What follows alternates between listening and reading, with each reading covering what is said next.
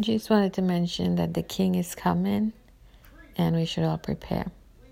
Read Galatians 5 22 and 23. Uh, look up to the North Star and to the throne room.